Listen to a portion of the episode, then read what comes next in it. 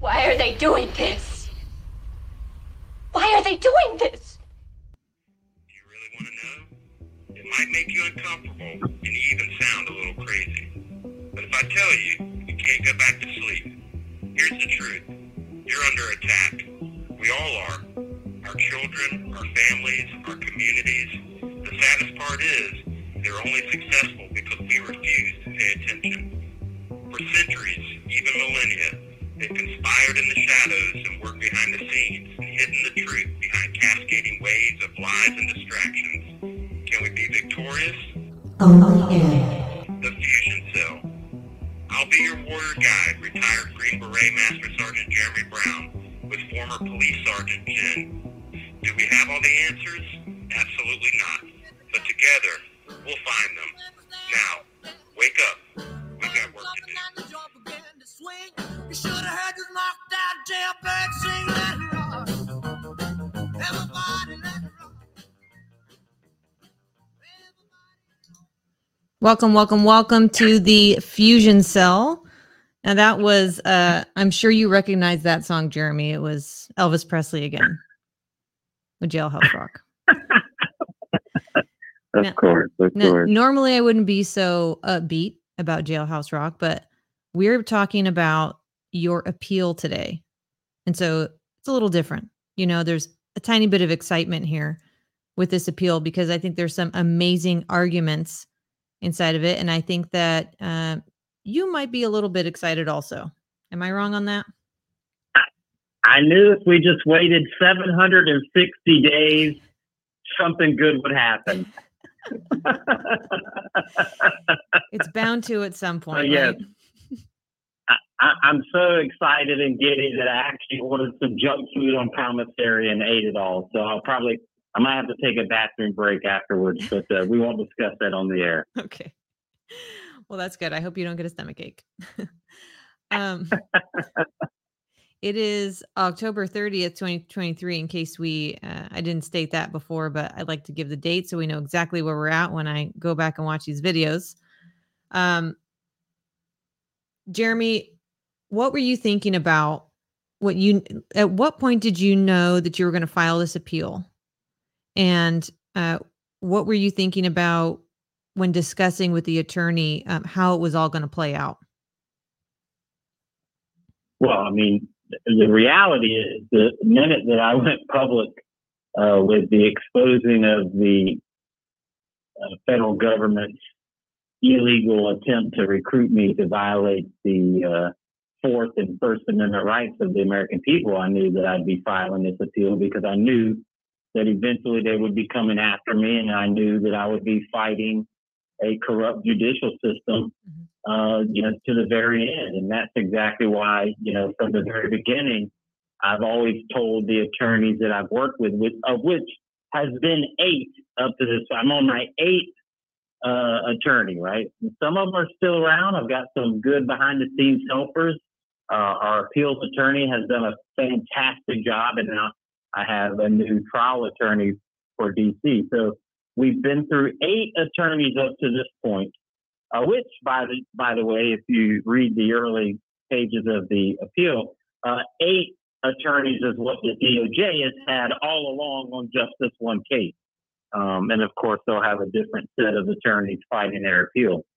But uh, I, I've always told the attorneys that I've worked with that there's three main missions uh, that I'm focused on. The first mission is to expose the FBI, the Department of Justice, and all other government agencies uh, that were involved in the staging and execution of the January 6th false flag military coup against the American people. Now, of course, back then, I wasn't using language like a military coup, but a lot of information has come out that is 100% confirmed in my mind uh, that that's exactly what it was based on various testimonies and documents and things like that. It is without a doubt a operation that was highly uh, organized and and controlled by elements of the Department of Defense, Department of Justice, as well as intelligence agencies. So that was the first mission. The second mission was to expose the flaws in the judicial system itself. Because remember, I wasn't arrested until nine months after the fact. So I already had uh, trial transcripts. I already had, uh, you know, the stories of the other illegally held January 6th defendants, you know, months worth of information coming out of those.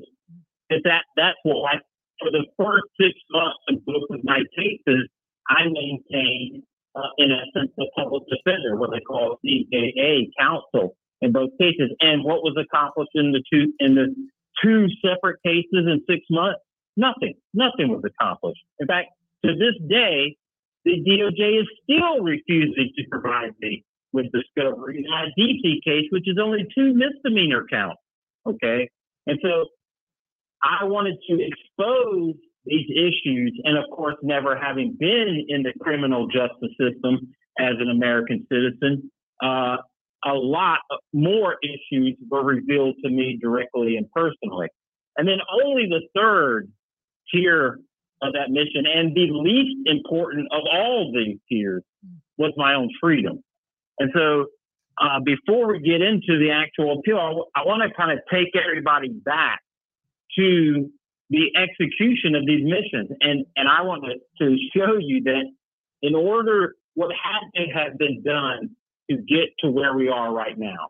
Okay. And I want everyone to hear me and, and take me seriously because I am still selling, selling, I'm selling myself to you because we are not even close to the end of this battle. And, you know, I, I own a limousine company, right? And at Blue Moon Transportation, I built Blue Moon Transportation to be the premier luxury transportation company in the Tampa Bay area. In fact, I told my chauffeurs in training, of which was extensive, I told them, you are to be the special forces of the limousine industry. All right? mm-hmm. And so at Blue Moon Transportation, we had not a 100% money back guarantee, but we had a 200% money back guarantee. Meaning, if we screwed up, you didn't only get the trip that we screwed up for free, but you got the next trip for free as well. And the reason is because I believe that like Dave Ramsey teaches. If you work, you get paid. And if you don't work, you don't get paid, right? A meritocracy. If you're awesome, you should be paid accordingly. And if you suck, you shouldn't get paid at all. Okay. And so what I want to go over tonight is to show you what I have put myself up for, uh, what I have committed to doing on behalf of the American people, on behalf of the Constitution for which I am sworn to uphold. And yeah, on behalf of yeah, our founding fathers. yeah, you know, they fought and bled for this country first, yes. right? They toiled over uh, parchment by candlelight. Uh, they wrote for to newspapers. They fought with each other, right? so that they could structure this government to operate in a certain way in order to protect, or as they, their their wording in the Constitution is, to secure the blessings of liberty for ourselves and our posterity, our children, our future generations of Americans. And so this is what I'm fighting for. And it truly is a fight. And what I want to remind you of is what that fight has entailed to get to this point. And this I will declare as our initial victory in this almost three year long fight. Remember, I recorded these agents on December 9th of 2020. January 6th, the three year anniversary is coming up. The three year anniversary of that recruitment is coming up. This has been a, an extremely long process. But even before then, we watched our country be attacked by this false Russia, Russia, Russia hoax narrative, a, a total distraction that crippled the ability for this country to move forward.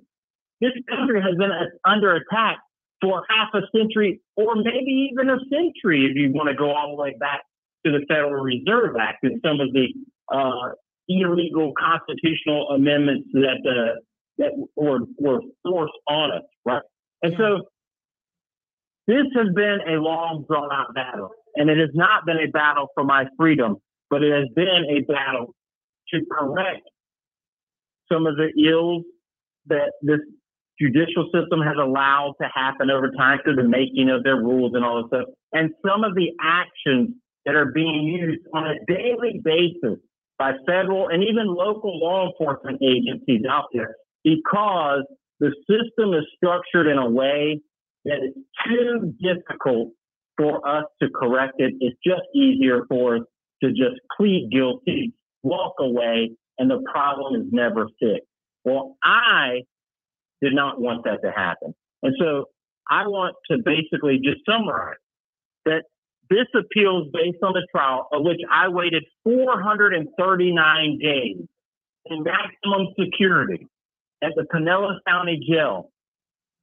And so I want to remind you of just how much the government wanted to avoid this moment by reading some of the comments from a letter that was sent to me by my attorney at the time on November 3rd. This is a, just a few days over a month away from my trial date. And this was following a conversation that he just had with the government's prosecutor. So let me just read as a reminder of what I was offered and what I chose to face, face to get to this point. It says, this is to memorialize recent developments in your case. Firstly, our conversation on October 24th. At that time, I informed you about a conversation I had with Assistant United States Attorney Daniel Marcet, in which he informed me he will be open to passing any plea offers to his boss. Now, remember, the Department of Justice has publicly stated on the record, oh, we've, made no plea offers, right? You're right. Okay. Technically, you might be right.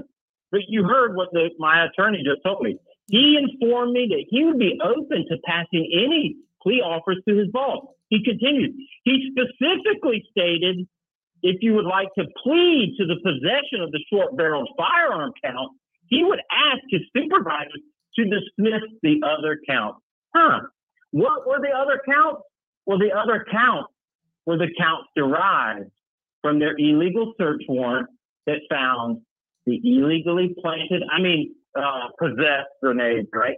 Mm-hmm. The CD-ROM with classified materials on it, you know, 17 years old and yet looked like it was brand new. Uh, and if you know anything about classification stickers, all right, the, the sticker on the CD-ROM, they're actually designed to degrade and and and be, be messed up very easily, right? They're tamper-proof stickers. They're designed that any amount of wear and tear is going to make them look older because if you try to scrape them off, they're meant to, to basically disintegrate. And yet this sticker that was supposedly 17 years old looked perfectly fine, right? That's the evidence that Mr. Daniel Marcet was willing to ask his supervisor to just dismiss those things. You know, the things that the Espionage Act, right? That they're trying to throw President Trump in prison for as well. These are the things that they were willing to just get rid of if I would just plead, right? And it says, uh, let's see, real quick before we have to call back. Uh, I believe there is a good chance that you would be released from custody custody shortly after resolving your middle district case. So, in essence, after 16 months of maximum security, they were basically saying, hey, just plead to these two firearms charges, you know, waive your right to appeal, and we'll just let you walk out scot free. You don't have to tell the American people about the fact that we planted evidence against you. No, there you go. There's the door. Just take it. Take it. But I refuse. And when we come back, I'll read to you how upset my attorney was that I refused. And then we'll get into why I refused. Sounds good. The caller has hung up. Something to pay attention to, and I know we talked about this a couple times, but these are the games that prosecutors play. And so they'll ask, "Oh, you just want to plead to these two, and then we can throw hold these other charges in front of you like you don't want this one, right? Because we could put it on the table." And something that we're seeing with Trump and uh, what's going on in Georgia, Sidney Powell uh, and the others, uh, Jenna Ellis, right? Is that they front loaded all these charges. They heavily charged them. And now you see them pleading to things that they weren't even charged with, lesser crimes. And so you have to ask yourself, you know, these lawyers could get disbarred. It could be a very long process. The process is the punishment, like Steve Friend, the FBI whistleblower, has told us. Bankrupting defendants to have long trials. Unknown caller. They know that a lot of people can't take that financial burden. An incarcerated individual at Citrus County, Florida. This call is not private. It will be recorded and may be monitored. If you believe this should be a private call, please hang up and follow facility instructions to register this number as a private number. To accept this free call, press 1. To refuse this free call, thank you for using Securus. You may start the conversation now. All right, can you hear me? Yes. So let me just read a couple more comments from my attorney so that you can understand after 16 months in maximum security jail, denied bond on no charges at all, but simply because a judge felt like I was a threat to law enforcement. That this is the type of pressure that was put on me by my own attorney to just take the plea, just walk out. It is 100% my advice to enter a plea to the possession of firearms charges if the government was willing to dismiss the remaining counts. He goes on later. He says, I believe you will lose on appeal for constitutional arguments. He goes on, getting a jury to believe evidence is planted is never easy. And then he concludes, I do not agree with your decision because in the long run, I believe it will lead to you spending far more time in prison and the uncertainty of a jury trial and the uncertainty of sentencing following the jury trial. This was from my own attorney who wanted me to just plead guilty Yeah. to gun charges that shouldn't be charges at all so that the government didn't have to meet its burden to prove that the evidence that they had was mine. What they really didn't want you to see or what they really didn't want you to hear is what you'll read in this appeal brief. Yes. And so all of that has led to this moment. And what is this moment? This moment is where I get to tell the 11th U.S. Circuit Court of Appeals through my appeals attorney that the federal government violated my Fourth Amendment rights. They violated my Second Amendment rights. Violated my Fifth Amendment rights and my 14th Amendment rights. And that's exactly what this appeal this appeal is going to lay out. Now, for those of you who have never had to face the federal appeal system, there is a 13,000 word limit. So we couldn't make all the arguments to each of these, and we couldn't make all of the arguments of all the other things that the government has violated, and that the judiciary has violated, and that the prosecutors violated, and that the FBI violated. We're only allowed 13,000 words. My appeals attorney took 12,992 words to make the best argument on these grounds. That's almost $6 a word, in case you're wondering how much this packet of pages, 50 pages, I think this is, right? And so 53 pages, 53 pages at $6 a word roughly. Uh, and what you'll read is an amazing argument. Now, I want to say thank you to Michael Ufferman uh, out of Tallahassee. He is the appeal attorney. And I also like to say thank you to Chris Hedges and Carol Stewart, who had a part in this argument as well, because Awesome. they have helped all along the way and provided uh, legal advice. In fact, one of these arguments was actually formulated uh, by uh, Chris at the very end, and I think it was obviously it was uh, uh, you know good enough for Michael to include it into the appeal. So That's great. uh, yeah, Jen, I think uh, you wanted to touch on some points, uh, your assessments of the appeal, and then uh, we can talk about the, each of the areas if you'd like. Okay, awesome. Um, yeah, so I just want everybody to get a really good understanding of what is in this appeal. So let me just read to you the statement regarding the oral argument. This case presents three important constitutional questions. First, the appellant, Jeremy Brown, hereinafter appellant Brown, submits that the warrant in this case violates the particularity requirement of the Fourth Amendment because it failed to identify any of the items to be seized. Second, appellant Brown asserts that 26 USC 5861D, which punishes as a felony possession of an unregistered shotgun slash rifle having a short barrel, is a facially unconstitutional restriction on a person's Second Amendment right to bear arms. And third, Appellant Brown contends that the holding in Doyle versus Ohio 426 US 610, that was a case in 1976, where the Supreme Court held that the prosecution's use of post arrest silence violates the Constitution, prohibited the government from commenting on Appellant Brown's silence during his recorded jail call with his girlfriend. This court should grant oral argument to consider these constitutional questions.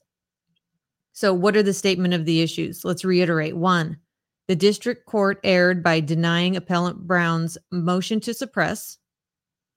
Two, 26 USC 5861D, which punishes as a felony possession of an unregistered shotgun rifle having a short barrel, is facially unconstitutional restriction on a person's Second Amendment right to bear arms. And three, the government erroneously commented on Appellant Brown's silence in a recorded conversation.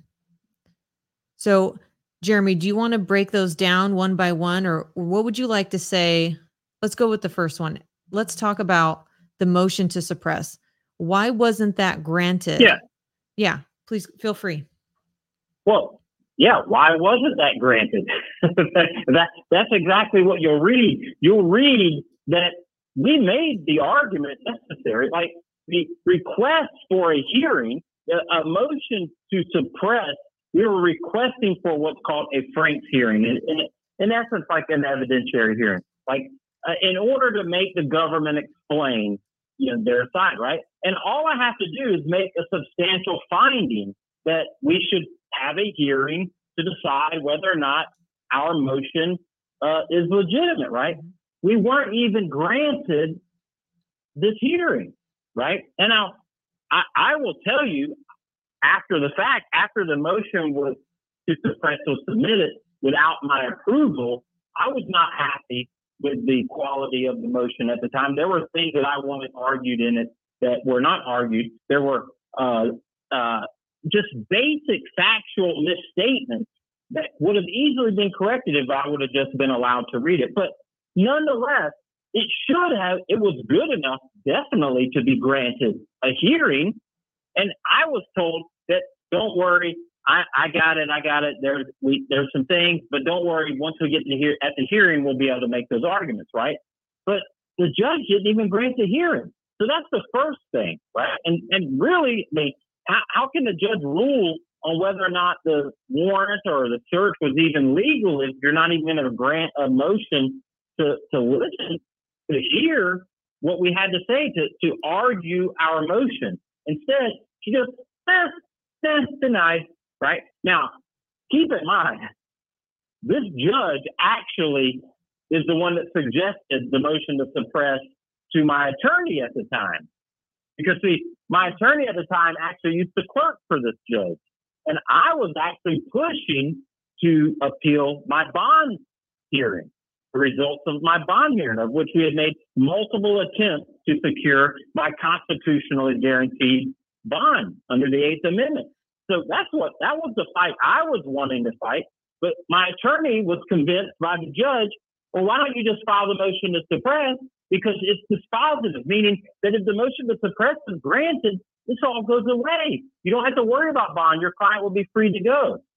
And so he convinced me, based on his conversations with the judge, that to move forward with the motion to suppress would be the better solution. Well, then she denies it, doesn't even have the hearing. So that, that's the first problem. Okay. And of course, we have the issues with the search warrant, right? Groh versus Ramirez is a case in which the Supreme Court ruled that no matter what documentation you have, the application for the search warrant, the affidavits of the search warrant, it could all be 100% perfect. If the search warrant itself is flawed, is facially deficient, then the warrant is not legal. Okay. The reason is because the Fourth Amendment doesn't say that no affidavits of probable cause shall be issued. It doesn't say no applications for warrants shall be issued. It says no warrants shall be issued.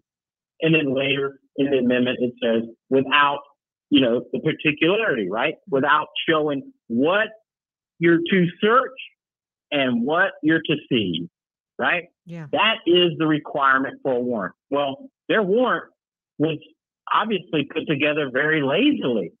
Uh, Special Agent Hill did a crappy job.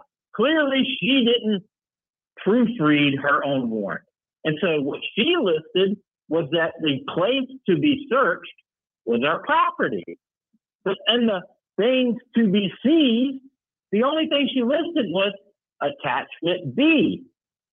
But attachment B is merely a description of our recreational vehicle, which means all the warrant says is that she's allowed to search our house and the land around it, the curtilage, right? In order to what? Seize an RV. Well, guess what? The RV's parked outside, which means the moment that the FBI pulls up on our yard, opens their eyes and sees the RV outside, the search is over legally, according to their warrant. But see, their affidavit had all this other nonsense. See, the problem is if they would have simply said in the first paragraph, see attachment A, and in the second gra- paragraph, see attachment B through E, guess what? The warrant would have been good and they would have been totally legal, and then we wouldn't be sitting here having this discussion right now. But see, they didn't do that because they're lazy. And maybe they're stupid. I don't know. But what I do know is that the law is very specific. And so that's one of the arguments that you'll see laid out here. And then, of course, there's the other issue of jurisdiction. The jurisdiction that has been given to the government because of things like the Patriot Act, Okay. right? Where a Yeah, I was just you mentioned the Patriot Act, and I was just going to ask you um, how the Patriot Act fits into all this. So yeah, thank you for bringing that up, and and maybe if you can fit in there how the Patriot Act would or wouldn't affect that search warrant when you're done. Well, what the Patriot Act did was it, it allowed for the adjustment of the federal rules of criminal procedure that basically allowed for a judge in a separate district to issue a warrant pretty much anywhere in the United States or probably, you know, hell, as far as I know, maybe they can issue warrants in uh, China or, or Ukraine or Iran, who knows? But what it does is it gives a judge in one district the ability to write a warrant to anywhere he wants, as long as it has to do with a domestic terrorism investigation. So, see, here we have a lot of Fourth Amendment problems, right? See, the Fourth Amendment protects you, the American citizen. You're the one that's protected by the Fourth Amendment. And so, in order for them to get a warrant against you, your papers, your house, any of your stuff, right? Yeah. They have to show probable cause to a judge of a crime, and they have to say as part of this probable cause to this crime that we believe that said citizen has committed, this is what we need to search. This is the place or this is the person. And these are the things that we expect to seize. Because why? Because see, they've already investigated you. They already have probable cause, which means you most likely did it. They have uh, many different things cumulatively that leads them to left. believe that you that you've committed the crime, and therefore we know with near certainty that when we search this place or person, that we're going to find these things that will then be evidence in our case against you. But see, this rule, and uh, I'll, have to find it. I'll find it during the the uh, the break. But this federal rule of criminal procedure that was put in place because of the Patriot Act says, oh no no, as long as there's a domestic violence or domestic terrorism investigation, this judge can write a warrant against anybody. All they have to do is say that you're part of the investigation, and voila, you can get a warrant a thousand miles away, nine months after a misdemeanor charge, and we can find all kinds of things. And so that is what the Patriot Act has done. And so we're hoping show that that's unconstitutional. So when we get back, Thank I'm you going for to look real quick and see if I can find that rule. Goodbye. So we can see here the detriment of the Patriot Act. And just when he was talking, I was thinking of all these, all these quote unquote, um, all this crime that we have, these mass shootings is really what I was thinking about. Mass shootings. And you cannot tell me that the FBI, Department of Homeland Security, these JTTF, whatever you want to call you cannot tell me that they don't know that these people exist and that they're having problems and that they have registered or unregistered firearms. In fact, um, the suspect that was in Maine was contacted by the police a few weeks before. But that's not what they're using it for. Okay. They're using it against American citizens. So, with that being said, I just want to remind you of what all of the counts were for Jeremy. Count one, possession of an unregistered shotgun having a barrel less than 18 inches. Two, an unregistered Unknown rifle caller. having a barrel less than 16 inches. An incarcerated individual. Counts three and four, possession of unregistered explosive grenades. Count five, improper storage of explosive material, which are the grenades. And six through 10, willful retention of a national defense document. To accept this free call, press 1. To refuse this free call, press Thank you for using Securus. You may start the conversation now. All right. Can you hear me? Yes. All right. So the rule in question is Federal Rule of Criminal Procedure 41B3, right? But before I read to you what 41B3 says, let me first reread to you the Fourth Amendment and what it actually says. You know, the supreme law of the land. Yes. The right of the people to be secure in their persons, houses, papers, and effects against unreasonable searches and seizures shall not be violated, and no warrant shall be issued, but upon probable cause, supported by an oath or affirmation, and particularly describing the place to be searched and the persons or things to be seen. That, ladies and gentlemen, is the supreme law of the land. Now, let me read to you a federal rule that was put together by judges after legislators passed the unconstitutional Patriot Act. See, Rule 41B3 states that a magistrate judge in an investigation of domestic terrorism or international terrorism with authority in any district in which activities related to the terrorism may have occurred has authority to issue a warrant for a person or property within or outside that district. Okay. Now, does that to you sound almost diametrically opposed to the Fourth Amendment? Well, if you answered yes, well, then you would be on the correct side of the supreme law of the land.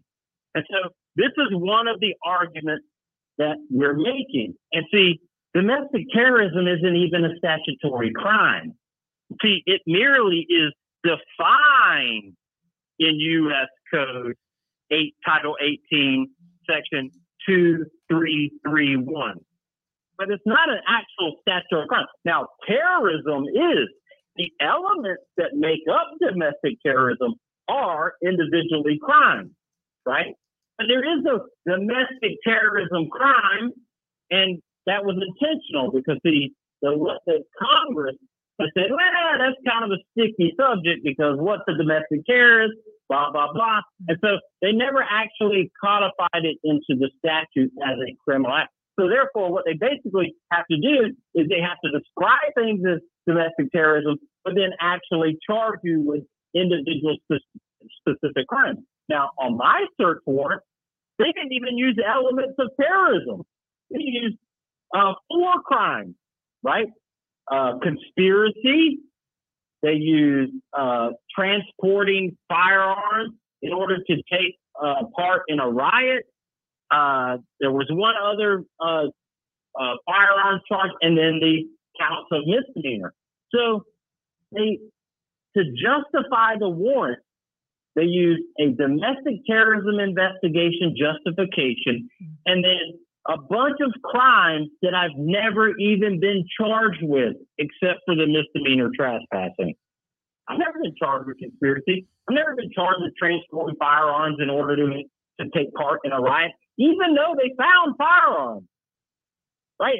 They, they found what they came to find. Wow. And yet they still didn't charge me with those things. And so the what the what Rule 41B3 in essence allows the government to claim, oh, we're investigating domestic terrorism, and so therefore we need no probable cause, we need no evidence of any crime, we need nothing. All we need to say is that person may have possibly been part of this much larger investigation. And see, this is why the narrative of January 6th is so important. Because, see, if they can immediately call it domestic terrorism, well, guess what?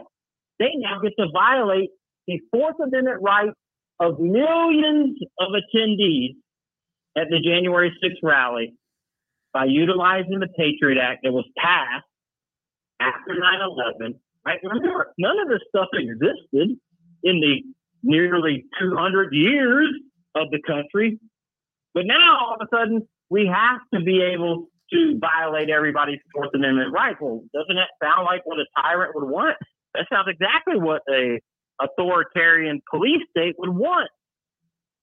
So we're fighting that as well. And then, of course, there's the uh, third argument that is going to be staleness, which is basically, you know, the idea of really, uh, you came nine months after the fact mm-hmm. of this idea he was involved in, you know, domestic terrorism nine months ago, and you think you're going to find evidence a thousand miles away.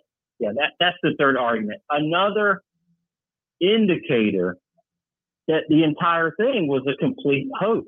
And if, when you read the brief, uh, my attorney, Mr. Ufferman, does an excellent job of really kind of framing uh, the entire trial. He, he points out the fact that I've been approached by federal agents and goes through the whole exposure aspect. And then, voila, nine months later, they come with two counts of misdemeanor trespassing, but this oddly, you know, uh, uh, an entirely different judge signed the warrant uh, the search warrant versus the arrest warrant, even though it was only a few minutes apart from each other. Mm-hmm.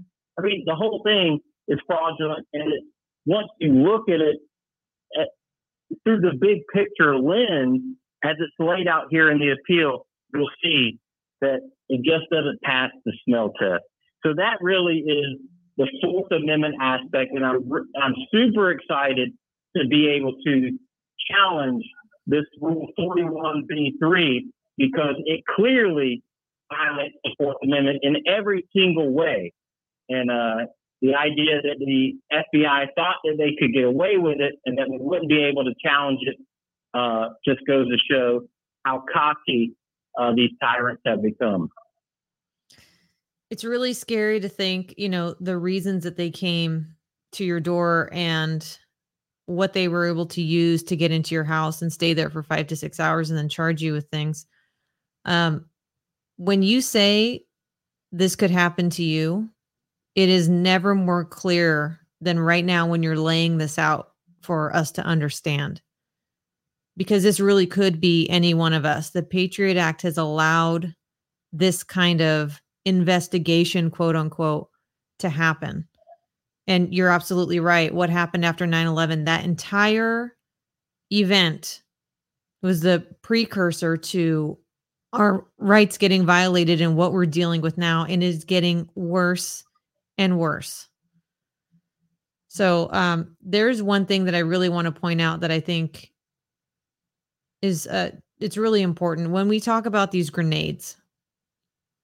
And of course, we know that you've said many times, and you've said from the beginning that the grenades were planted in your RV. I just want to remind you of something, and this is in the appeal, okay? And this sounds like this is coming um, out of your lawyer's mouth here, Roger Futerman. Members of our jury, the forensic evidence that you will see in this case, including DNA evidence, fiber, textile, hair evidence, will show that counts three through nine was planted. Forensics do not lie, as the evidence will show. People do, and that's why we're here. During this trial, I'm not going to be able to show you how they were planted or who planted them, but what I will show you is when Mr. Brown did not play ball with the federal agencies, did not work for them as a confidential paid informant, did not give them information, instead went on various media outlets criticizing them, naming agents, chastising them, bad things happen. Take you back to December of 2020. Agent Lindsay and Agent Yura approached Mr. Brown. Mr. Brown recorded that conversation and they're asking Mr. Brown about a variety of subjects. Number one, would he be a paid informant for the government to infiltrate some groups they were looking at and some concerns they had about January? You know what happened January 6, 2021. He recorded that conversation. And instead of working for the government on January 6, he went on to different media outlets starting in March of 2021, playing that recording, naming the agents, exposing what they wanted him to do, naming it document and naming subjects, such as criticizing the government, exposing the government. He continued to do that beyond March and June on different media outlets, giving interviews about those interactions and being very critical of the agents. Lo and behold, come September 2021, a whole team of agents show up at Mr. Brown's residence.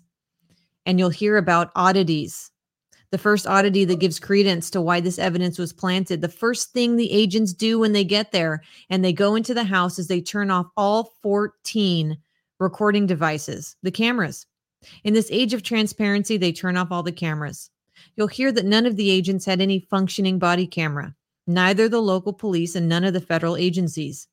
The only person that was recording the initial interaction was his girlfriend that he was living with, Tylene who recorded the interaction, recorded the arrest by Agent Lindsay and Mr. Yura. And they actually said to turn off the recording, which she did. And then we don't see any more recording. Out of all these agents, nothing caught on camera by their choice. They go into an RV, they go into the house. In the house, you'll hear about the gun. Doesn't dispute he owns it, when they go into the RV and they find these grenades the government glossed over in opening is it ultimately Mr. Brown who absolutely denied knowing possession of these grenades. These grenades were sent for DNA evidence to find or seek out if his DNA was on these grenades. The FBI's own laboratory, their own experts will tell you, guess what? There was two male specimen DNAs on those grenades. And you know who was excluded as one of those males? Jeremy Brown. Male DNA on the grenades, not Mr. Brown's. They find an animal hair underneath one of these grenades, a dog hair. Mr. Brown has two dogs. They get a search warrant. They come back. They take a whole bunch of samples from the dogs, about over 50 samples, to see if the dog fiber that was also found under the grenades matches his dogs, not his dogs. The fiber that comes back, you'll hear from the expert, is a different animal. His dogs are excluded. The expert then finds a carpet textile fiber on one of the grenades or the tape around the grenade. So they get another search warrant. They go back to the residence, they cut out pieces of carpet from the house, they cut out fibers from the RV, they vacuum to get fibers. The expert then has to compare the fiber that was found underneath the grenade to his fibers. Guess whose fibers were excluded? Mr. Brown's. So we have a carpet textile fiber that the forensics will show on these grenades that don't match any of his carpets, bath mats, textiles. We have an animal, dog fiber that is not his dog's, and we have two male DNA that's not him. The forensics don't lie. You'll see through a photographic evidence of series of things that happened, and they go through this briefcase of Mr. Brown's, where yes, count 10 is a document that he fully wanted to be exposed, that he fully admitted was in his possession. But the classified documents six, seven, eight, and nine were apparently found on a CD, a 17 year old CD that you're going to see in a few minutes. You're going to see the condition of this CD that apparently Mr. Brown would have had to have gone through the desert in Kuwait, in Afghanistan, brought into the country, held through the 17 years. You'll see without a scratch on that CD, without a discoloration on that CD, with a sticker that if he wanted to conceal because he knew they were coming to visit him that day, he could have just peeled off. You'll see that CD. And you'll hear that it was in August of 2022 at the defense's request. There was a trace done on that CD to see when it was uploaded. August of 2022, because he said, Hey, I didn't put that CD in my RV. That's not my CD. You'll hear when he testifies logically why it also makes sense that he kept the physical document that he authored and he did not have this CD. He clearly didn't have it. He couldn't have uploaded it. He didn't upload it and he didn't keep it for 17 years. And when you see the CD in a few minutes, you'll see the condition is totally inconsistent with that. He did not have those the CD nor the grenades in his knowing possession and you'll hear about good reasons how it got there and why it got there. When you for when you hear the forensic evidence and you see the oddities and the photographs at the end of the case members of the jury, I respectfully will submit to you that you'll say you had You some have one minute serious serious concerns about counts three through nine, and you will very, very quickly find him not guilty of counts three through nine. That is a great uh, summary of what you had to deal with in this case. So uh, I guess I'll, I'll let you. Do you want to call back to break that down a no, little bit and more? let's oh, oh, let's keep in mind the jury did not find me guilty for that CD, but they did find me guilty for the grenade. Why? Well, that's actually the third point of this appeal, and we'll get to that. But I want to talk about my favorite part of the appeal coming up next, and that is the Second Amendment, baby. Awesome. The caller has hung up. So when you hear that, that's just a really great, concise summary of the evidence there. And it makes you wonder how the jury couldn't find him not guilty on the grenades, especially when none of the DNA matched his, his dog's, any carpet fibers. Uh, it's it's really uh amazing, I'll say. But I mean, that's that's uh I guess you could say that's why we have juries, uh, a jury of your peers, you know, and you're rolling the dice when you go to a jury trial. But as you see what's going on in DC, the jury pool has been poisoned. So what do you do then? Uh, have we had any uh, motions to change the venue? I'm sure we have, and they've been denied. Incarcerated individual at Citrus County, Florida. This call is not private. It will be recorded and may be monitored. If you believe this should be a private call, please hang up and follow facility instructions to register this number as a private number. To accept this free call, press 1. To refuse this free call, thank you for using Securus. You may start the conversation now. All right, can you hear me? Yes. All right. The second part of the appeal is the Second Amendment challenge. Now, I happen to know a little bit about guns. All right. Uh, I was an M60 machine gunner, and then, of course, a 240 golf gunner in Ranger Battalion. I was a Special Forces weapons sergeant for a few years before I reclassified to communication. But of the three Special Forces Operational Detachment Alphas I was on, two of those teams were shooting teams. All right.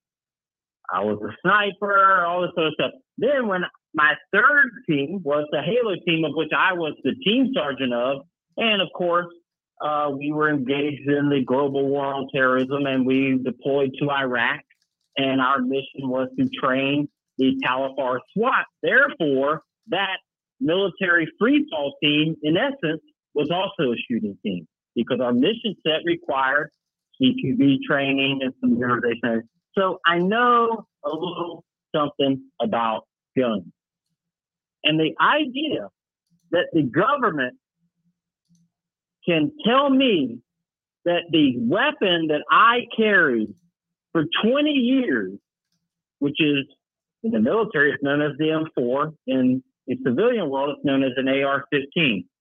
For the government to tell me that I can carry this weapon in foreign lands to defend foreign borders and foreign people's liberty, that's fine.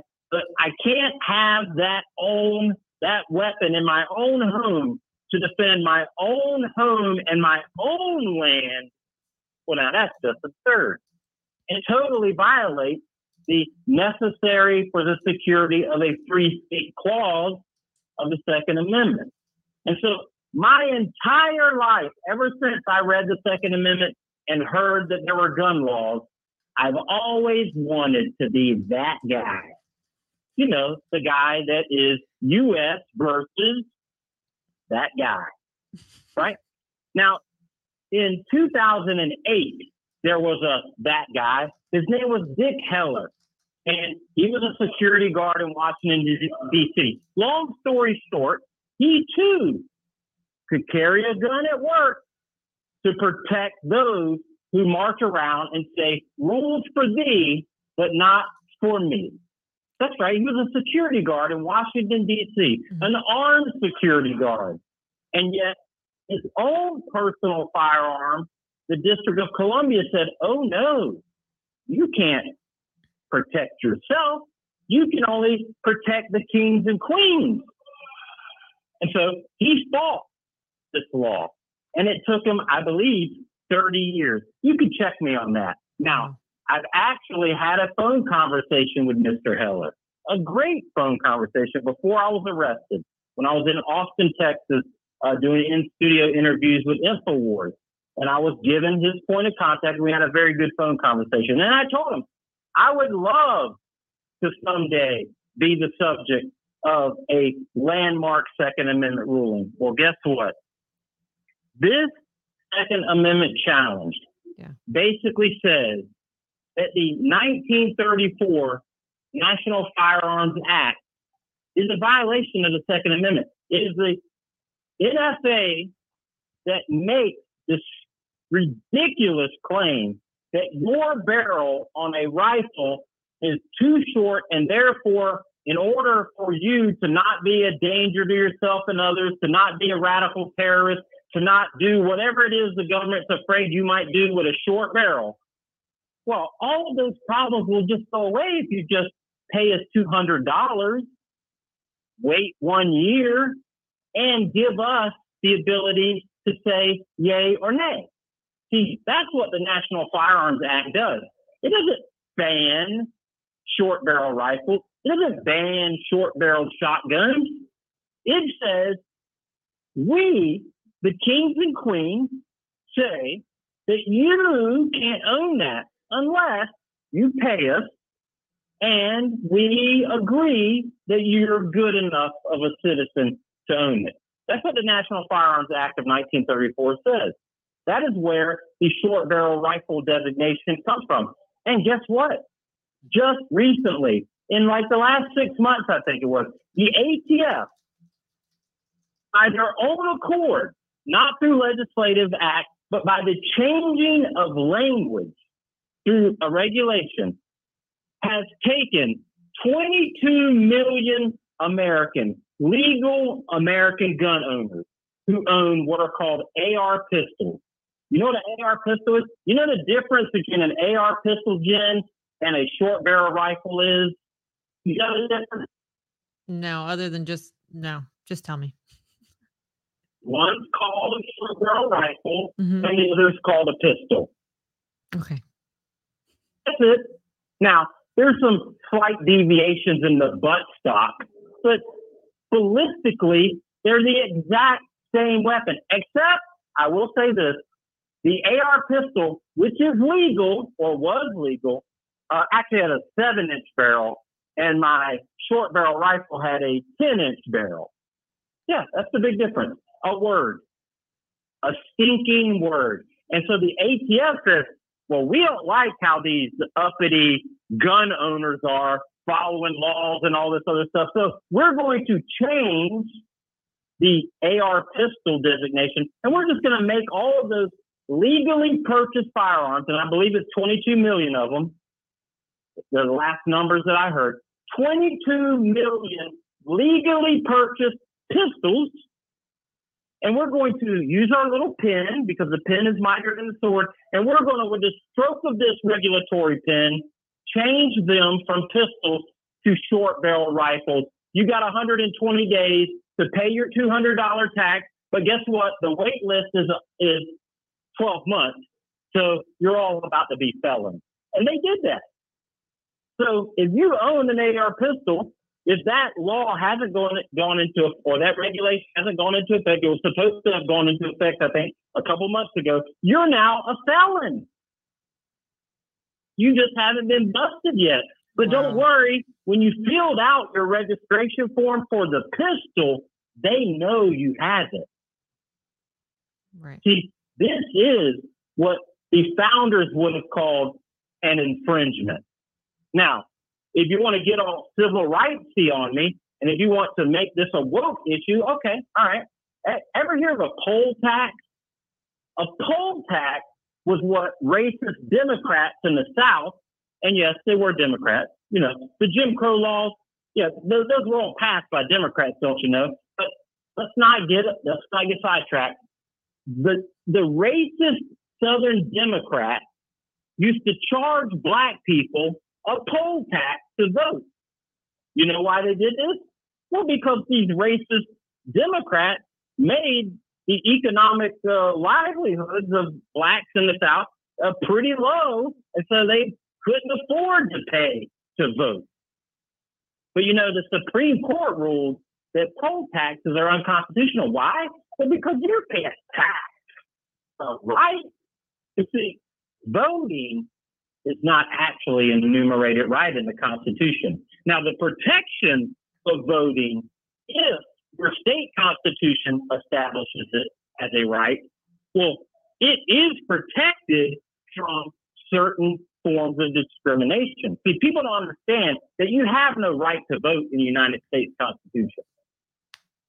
Your right to vote, if existing at the state level, is protected by the United States Constitution against gender discrimination or racial or economic or whether you're a woman or not, right? That's what the Constitution. But yet the Supreme Court ruled that even the perceived right to vote cannot be taxed. But yet the government taxes my enumerated right, the Second Amendment, that clearly says that that right shall not be infringed. That's what the NFA does. And so this appeal makes the argument based on New York Rifle versus Bruen, who the Supreme Court ruled that if the government is going to pass a a restrictive measure on the Second Amendment, it must be founded in a historic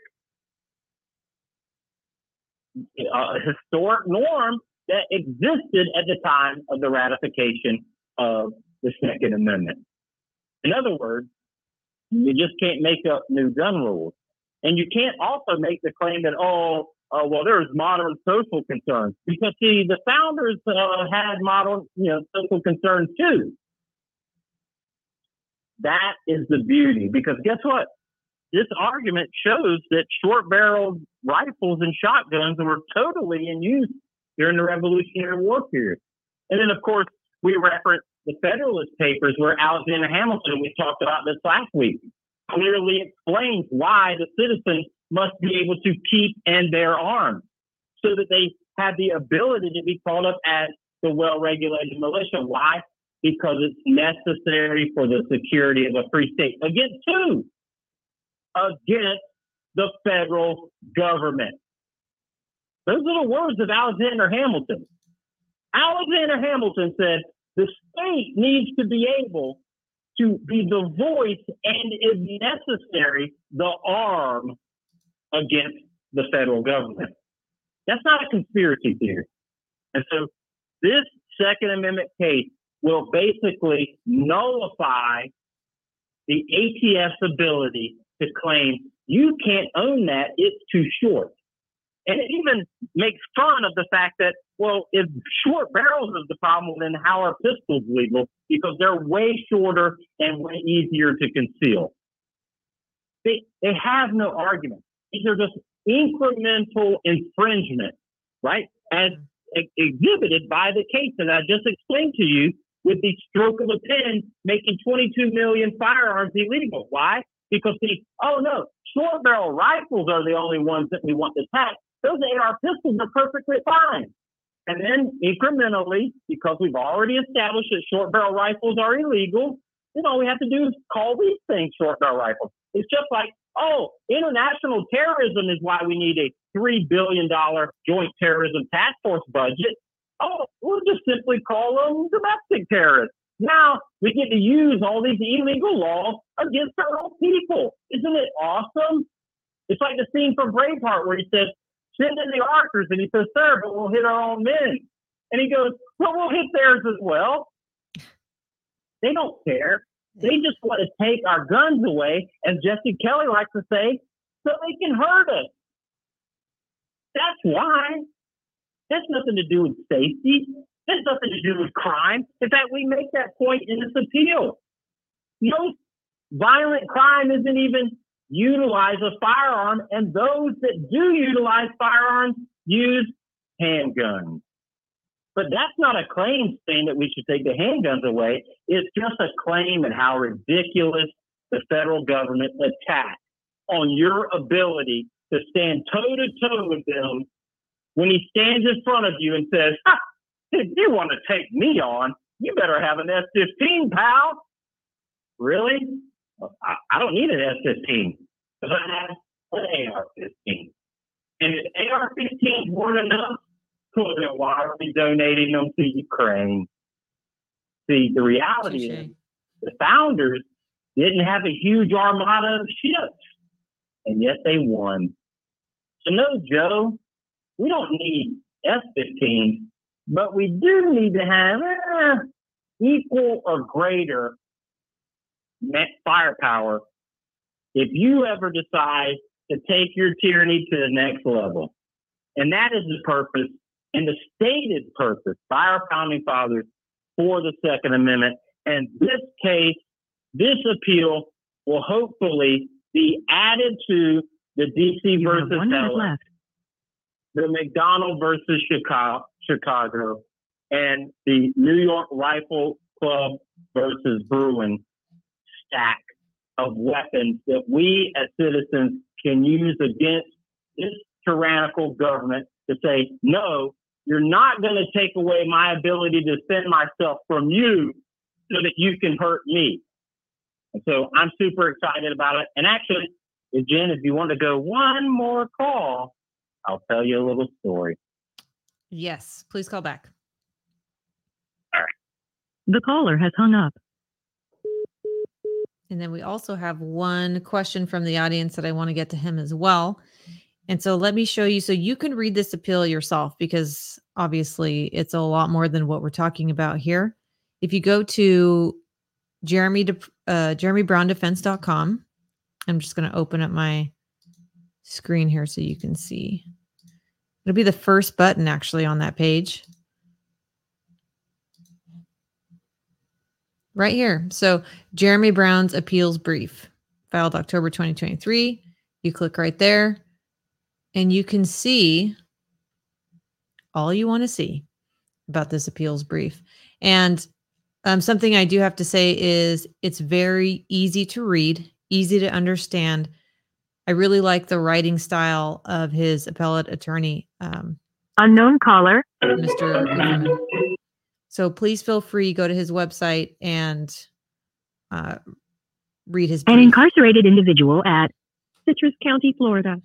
This call is not private. It will be recorded and may be monitored. If you believe this should be a private call, please hang up and follow facility instructions to register this number as a private number. To accept this free call, press 1. To refuse this free call, thank you for using Securus. You may start the conversation now. All right. Hey. Can you hear me? Yes, and actually, we have uh, a question from the audience, if you don't mind, just before your story. I don't. I never mind. I love questions. Um, they're asking if if you were ever told that you were being investigated under the Patriot Act, or if you ever asked them if you were being investigated under that. Did I ever ask them? Yes, or did they tell you like was that conversation had, um, or did it ever come up that the Patriot No. Act was used? Okay. No. The only reason we even know that they utilize the Patriot Act is their jurisdiction paragraph in the search warrant, which explained how a D.C. magistrate judge was able to issue a warrant in the Middle District of Florida. You see, the warrant is supposed to be issued in the district for which you know, the search is happening. But see, it's the Patriot Act that allows that uh, that violation to happen, and that's how the D.C. magistrate judge was able to issue a warrant for a property 1,000 miles away nine months after the fact. Not because it's domestic terrorism. That's anything goes. Okay. All right. Thank you for answering that. All right. So I told you that I was super excited to bring this. See, I built that 10 inch rifle uh, not too long ago. I built a duplicate one for someone else very near and dear to my heart, right? But do you want to know how ridiculous it is? You know that if you take the two big down pins on an AR-15, and if you don't know what I'm talking about, it's fine. Uh, find find a green beret and they'll show it to you. But the AR-15 has two pins that disconnect the upper receiver from the lower receiver, basically the trigger from the barrel. Yeah. Okay. If you remove that 10 inch barrel by sliding those two pins out and disconnecting them, voila, no crime. So technically, if I were to have had my gun simply separated by a half inch, the disconnected those two pins and moved the upper a half inch away from the lower to where I could easily slapped it on and put the pins in in just a couple of seconds, I would have been totally legal. They would have had no claim to arrest me or charge me with any crime. In fact, the other version of our 10 inch upper AR 15 mm-hmm. was in that condition, was separated. And guess what? Nazis, they didn't even try to claim that, oh, we bet when you go to the range, you put these two things together. You must, no, that's how absurd and ridiculous it is. Technically, it's a weapons part. But what makes it a crime is when you connect them. But like I said, our AR pistol, which has a seven inch barrel, perfectly legal. Why? Because it was called a pistol. So knowing this, I was advised by friends from time to time, hey, you should make sure you disconnect those. And my response was, I'm not worried about it. I would love to be arrested for having a short barrel rifle because that's how I get to challenge it to the Supreme Court. And so I can't tell you how excited I am when I read this Second Amendment challenge. So uh, I you, you read it, Jen. Do you know if we were able to get the link onto the website so that everyone can read this appeals brief for themselves? Yes, absolutely. It's actually the first button on there, and I just screen shared and showed everyone uh, how to get there and where the button is. All right, awesome. So please go to jeremybrowndefense.com, read it for yourself, and know that what you're reading is what you're paying for when you donate to our legal defense fund. And there's more to come. This is, like I said, our first victory. And maybe this will be victorious. The only way you get to the Supreme Court is to lose. You do realize that, right? Like you just don't get to cut in the front of the line. You have to keep losing to get to the Supreme Court. So if we win in the 11th Circuit, ah, I'll be happy with that. I would much rather lose and then go to the Supreme Court and win. That way, the change affects the entire country. But hey, we've been so uh, we've been so void of victory during this entire process that I, I will take any victory I can get at this point. But the last argument was actually kind of a last minute addition, and it honestly wasn't even something that I had thought about. Uh, actually, Chris Hedges, uh, part of uh, my legal advisory team, my JAG Corps, if you will, uh, he kind of came up with this novel argument, and that is you realize that the prosecutor violated the Fifth Amendment in closing statements. And so I was like, no. So he wrote an entire article explaining how this prosecutorial misconduct was actually a Fifth Amendment violation. And apparently, based on case law, which is cited here in the appeal, it's a pretty serious one. And so, in summary, we talked about the recording where the DOJ, surprise, we play this partial recording and we make it sound like Mr. Brown had those grenades all along, that dastardly bastard. But then, of course, we explained that there was actually another recording and that when instead of the word grenade was used, of which I own legal airsoft grenades and smoke grenades, but when the live grenade and that they needed to be detonated was told to me in the second phone call, well, then that's when I reacted the way I would react to something that I didn't have. And that is, that was bullshit. But see, this isn't even that. Apparently, this is way worse. You see, when they play that call to the jury, and the jury hears the call and hears the moment of silence after the word grenade is thrown out by my girlfriend. But when the prosecutor then refers to that moment in the jail call and says to them, says to the jury that my silence is a confession, well, that's a violation of the Fifth Amendment because, see, I have the right to remain silent.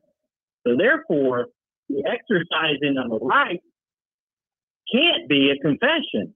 But see, that's not even like, and I'm not saying that uh, that necessarily is what happened, but their action of making the statement that my silence is a confession, that is a violation of the law.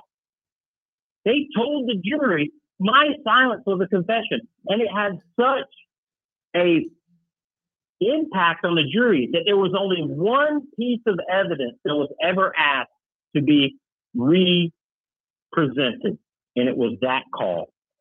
That call. And that's why that jury found me not guilty on the CD and yet could not bring themselves to say not guilty on the grenade because, man, yeah, why, why did Mr. Brown not act shocked to the word grenade because see, they're all like bartenders and nurses and things like that. Like they don't, they can't conceptualize why the word grenade would not just make them all like, oh, oh a grenade. I don't have grenades. No, they probably don't own other forms of grenades. And they've probably never been told they have a grenade in their entire life. But see, I'm not them.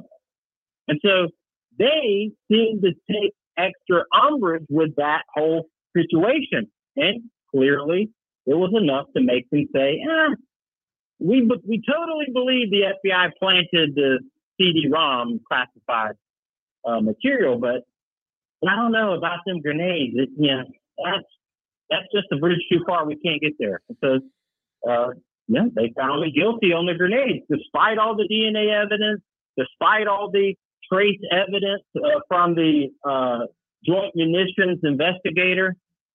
They found me guilty. Well, the reason they found me guilty is because of fancy wordsmithing by the prosecutor, fancy wordsmithing that they knew was a violation of the law because there's multiple citations in this appeal that they should have known that you can't do that, guys. You can't say well, Mr. Brown was silent, and therefore he must be guilty. That's a violation of the 15th Amendment. I mean, the Fifth Amendment and the 14th Amendment, and those arguments are laid out. So I think uh, you might have been able to pick up on the fact that I'm super excited about this appeal brief. And if I didn't come across as excited enough, you should know that I definitely am. But I wanted to go through this, at least this kind of cursory overview. And I know this episode's a little bit longer than normal, but look, this is what you get out of Green Berets. For the mere price of this appeal, for the mere price of most of the failed attorneys and a couple of really good attorneys, I'm going to fix, hopefully, through this appeal. And if this appeal doesn't work, and we'll hopefully go to the Supreme Court and fix it once and for all across the country. This is the fight that I'm waging. I'm not in here to get out of jail free. I'm not in here to plead guilty for less time or lower my charges for my own personal benefit. I'm here to make a change in these criminal acts being conducted by these jackbooted thugs that run around trying to get every convince everybody that they're heroes. These guys aren't heroes. They're criminals. They're violating Americans' rights every day, and they listen with, with, a glum smirk on their face. In fact, when questioned about their crimes against the American people, they say, "Well, you know, Senator, hey, can we hurry this up? I've got to get to my vacation on my taxpayer provided private jet. This is what I'm fighting for. This is what I'm fighting against. And guess what? The beauty of this appeal is it identifies that their mistakes don't fall under qualified immunity, which means when I'm done here, I'll be coming after them individually. And if I can find some way in the world to convene a citizens grand jury, I will have them all brought up on violations of Title 18, Section 242, the deprivation of my rights under color of law. And guess what? We're up to 760 days would be their penalty. So Special Agent Katie Hill and Department of Homeland uh, investigator Brett Lindsay and, and Mr. Err uh, what's the other knucklehead's name? I don't know. I got them all written down somewhere. Yeah. Lindsay. I'm not just going to walk over here walk. I'm not going to walk away from this jail cell and be like, hey, no hard feelings, guys. I know you were just doing your job. No, because you know who else was just doing their job? Nazi prison guards. So, yeah, I'm a little bit excited. And just for the little amount of money relative that we've raised through your efforts, your $5 donations and your $10 donations and, and your $100 and $500 donations. Hell, uh, we've had people donate $10,000 before.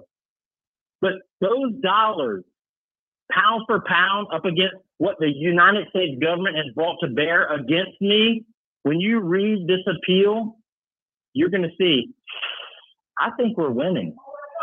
I, I think Green Berets might actually be good returns on investment. And see, that's what I wanted to go over this with you tonight for because the I don't like the fight, but I kind of like the fight. And this is a fight that while it sucks having to fight it from in here, and I'm not real fond of these orange and brown sheets. Um, the food's not real good. You have one minute left. All of that is nothing compared to the idea that some school board mom, some dad trying to do the best by his kids could get their doors knocked down by these criminal thugs under the idea that, oh, we were just investigating domestic terrorism because uh, you have a don't tread on me flag on your front porch. Yeah, that's not okay with me. And so I'll continue to fight and I'll continue to make these constitutional arguments as long as you're willing to support me, and probably even after you stop supporting me, because I'm not going to let these assholes win. And so, thanks for listening. Hey, thanks for everything that you do, Jeremy. You're the one sacrificing and putting I- yourself out there. So thank you. Well, you know, people say thank you for your Thank you for service, and I using say Securus. Goodbye. Yeah, it's truly incredible. So you he's explained uh how seriously he took his oath, what his mission is. One, expose the FBI, the Department of Justice, and all other government agencies that were involved in the staging and execution of the military coup against the American people. Two, to expose the flaws in the judicial system itself. And three, to gain freedom. So Again, this can all happen to us. It's already happened to many of us. And once you understand the unconventional warfare aspect of it, you start seeing all these psyops. You start realizing the mind games that have been played on the American people and what we've allowed to happen in this country, violating our constitutional rights. But Jeremy Brown is not going to lay down and take it. He's going to keep fighting.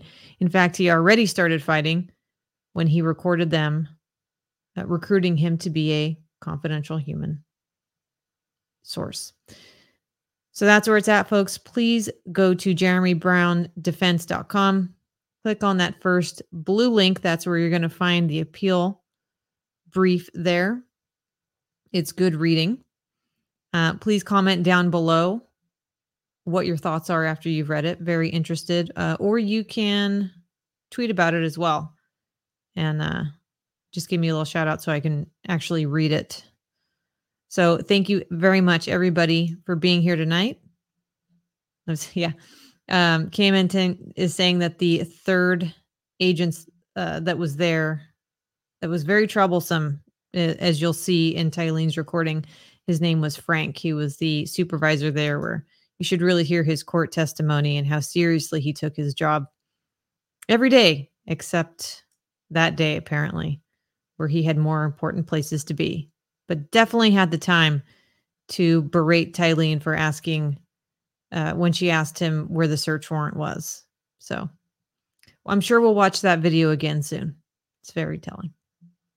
Thank you, everybody, for being here. Thank you for supporting Jeremy. JeremyBrownDefense.com. If you'd like to contribute to his legal battle and fight for the American people, you'll find it right. Uh, it's actually pretty close by. Let me show you. So we've got the appeals brief right here, schedule interview, Jeremy, and right here, GiveSendGo is a way that you can contribute to his legal fund. Thank you very much for for being here, for listening, for supporting. Please give us a like, a rumble if you can, subscribe if you haven't already, and we will see you tomorrow night in the fusion cell. Whatever you do, don't do nothing. Have a good night, folks. World domination. Same old dream. The universe grows smaller every day. This nation under God shall have a new birth of freedom, and that government of the people, by the people, and for the people shall not perish from the earth. It was a great word.